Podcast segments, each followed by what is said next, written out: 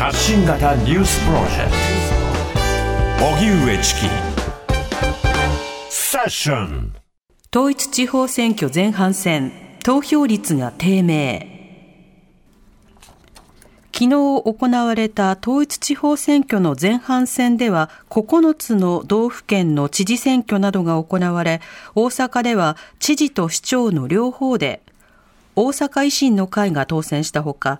奈良県では大阪以外で初めて維新公認の知事が誕生しました。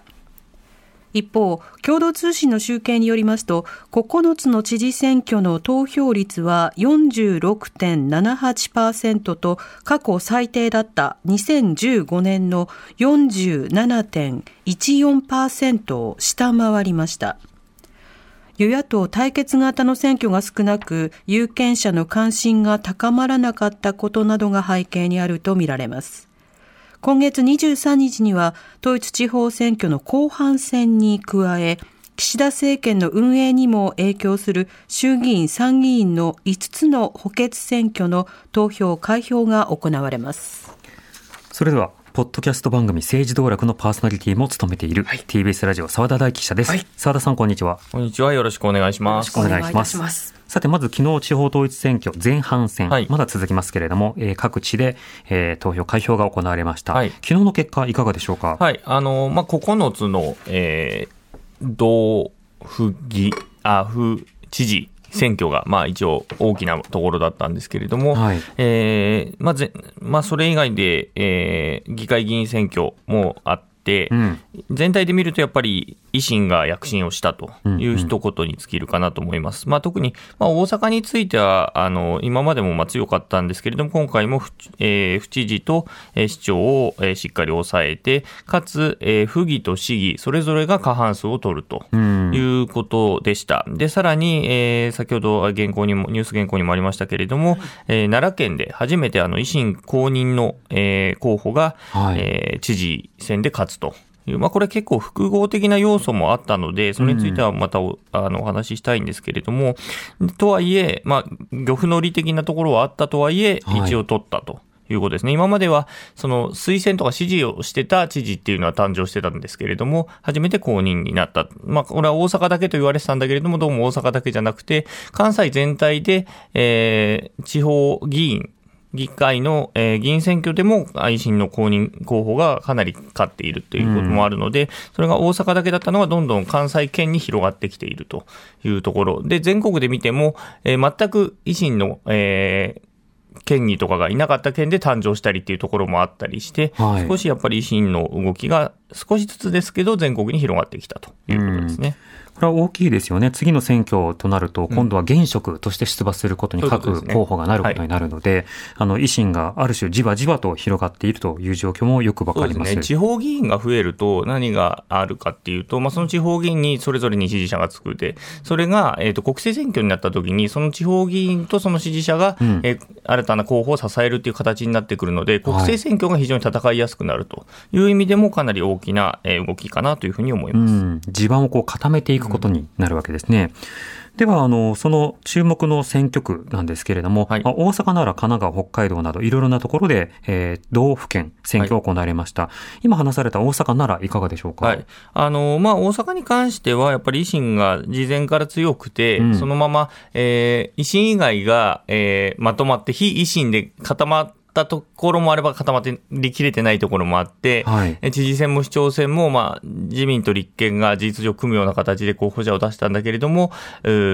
まあ、及ばなかったということですね。で、奈良に関しては、えー、自民党の県連自体が割れるということになっていて、今、現職知事が出て、はいで、現職知事プラス、えー、高市さんが、えー、自民党の県連会長なんですけど、高市さんが総務大臣に務めていた時の秘書官が、えー、立候補して、うん、まあ、それが立憲の県連と自民の県連が推すという形になったんだけれども、その自民の県連から、えー、現職知事の方に人が流れたりもしていて、はい、でそういう割れてるっていう状況があった中で維新の候補が、えー、知事になったという形なんですよね。でそうなってくるとやっぱりある種の遺恨みたいなものが残るというか高市さんのある種責任問題にもなるし、はい、今回割れたっていうことが、えー次の選挙とかに、えー、どうなるかっていうところが、まあ、課題として残る。で、それは同じ意味では徳島県もそうでして、徳島も現職知事が出たんですけれども、うん、それが敗れて3番目になると。はい、で、残り2人は誰かっていうと、自民党の国会議員だったんだけれども、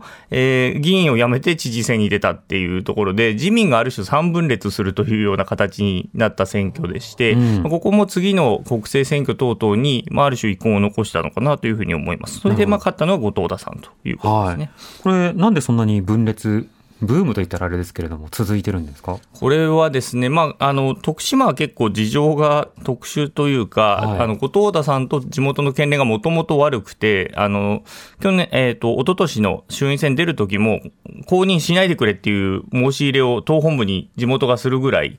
仲がこじれていたんですね。で、やっぱり国会議員としての、まあ、ある種上がり目がなくなったっていうところも多分、後藤田さんの中ではあって、まあ、それで、あの、首長選挙に切り替えた。で、三木さんっていう方は、あの、参議院選挙のあの、合区でして、徳島県は、徳高知県と。で、特定枠という形で、えー、出馬して立候補してるんですけれども、はい、まあ、その地位をある種投げ打って出たと。いうで結構周りも止めてたんだけれども、それでも出たっていうことで、うん、まあ、止めてたのに出た人たちがわって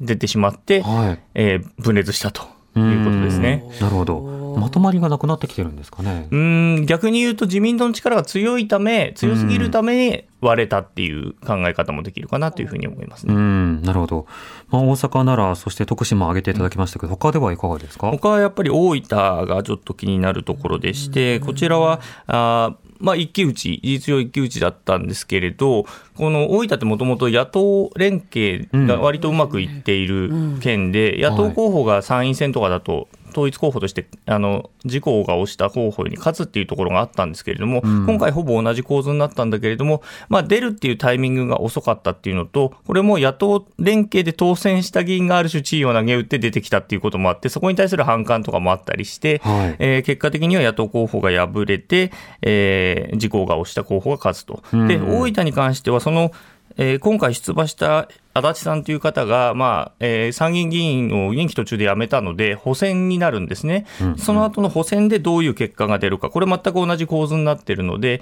それがどうなるかっていうところに、つまり後半戦に続く話になっているということですね。なるほど。ちなみにあの先ほどの話の中で、あの国政で上がり目、うん、要はその出世の見込みがない方が知事になるっていうのは、私も目をしちゃったまあ、そういう人もいたりはしますね、うん、結構、その当選回数が例えば3、えー、4期、5期ってなってきたところで、はい、なかなか自民党の中にいても閣僚になれなかったりっていう方も当然いて、うん、例えば後藤田さんでいうと、多分今まで副大臣までしかなられていないっていうところで、はい。まあ、いわゆるあの適齢期と呼ばれる、えー期を超えてもなかなか大臣になれない場合に、はいはい、えー、まあ、あと、その地方自治体の首長の方がやれることのがすごく多いんですね、裁量権がすごく多い、一議員として活動するよりもすごく多いということで、そちらの方が政治家として魅力的に感じるっていう方も当然多いっていうことで、えー、首長に転出される方、これ、与野党問わずなんですけれども、結構いらっしゃるんですね、大体当選4期ぐらい過ぎると、そういう方、結構増えてくるかなというふうに思います。なるほど、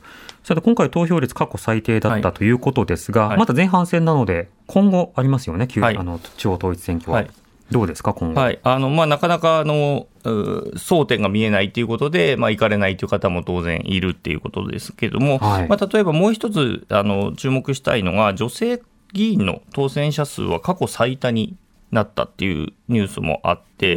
これ今まで239人だったのが79人増えて316人って一気に増えた。で、女性の当選率の方当選率が64%になっていて、女性候補が出る方が当選しやすいという状況が今はできているという、はい、こういう動きもまあある、投票率は下がりながらもということなんですけど、うんまあ、ただ、それで過去最多になったといっても、まだ14%しかいないっていう現実はまだあると。いうことですね。そうですね。まあ、それぞれの論点、争点、ポイントなどを見つけて、ぜひ投票に行ってほしいですね。すね今私はあの、Q ってあの、ちょっと言い言ってしまったというか、言葉に出たと思うんですけど、統一という字を見ると、Q ってつけなきゃなっていうマインドに今ちょっと なってしまっているところがあって、ね、そう、うん、でもその政治と宗教とか、うんね、どの団体に支援されているのかとかも含めて、やっぱりその自分の自分の地元がどういった自治体になってほしいのかっていうのを広く、はい、注目してほしいですし、国政との距離なんかも問われますからね、あの追い続けてほしいなと思います。澤田さんありがとうございました。はい、失礼しました。ありがとうございました。TBS ラジオ。TBS ラジオ荻上チキ荻上チキセッション TBS ワシントン支局の樫本照之と涌井文明です。ポッドキャスト番組「週刊アメリカ大統領選2024」では大統領選の最新の情勢やニュースを深掘り。現場取材のエピソードや舞台裏も紹介しています。毎週土曜日午前9時頃から配信です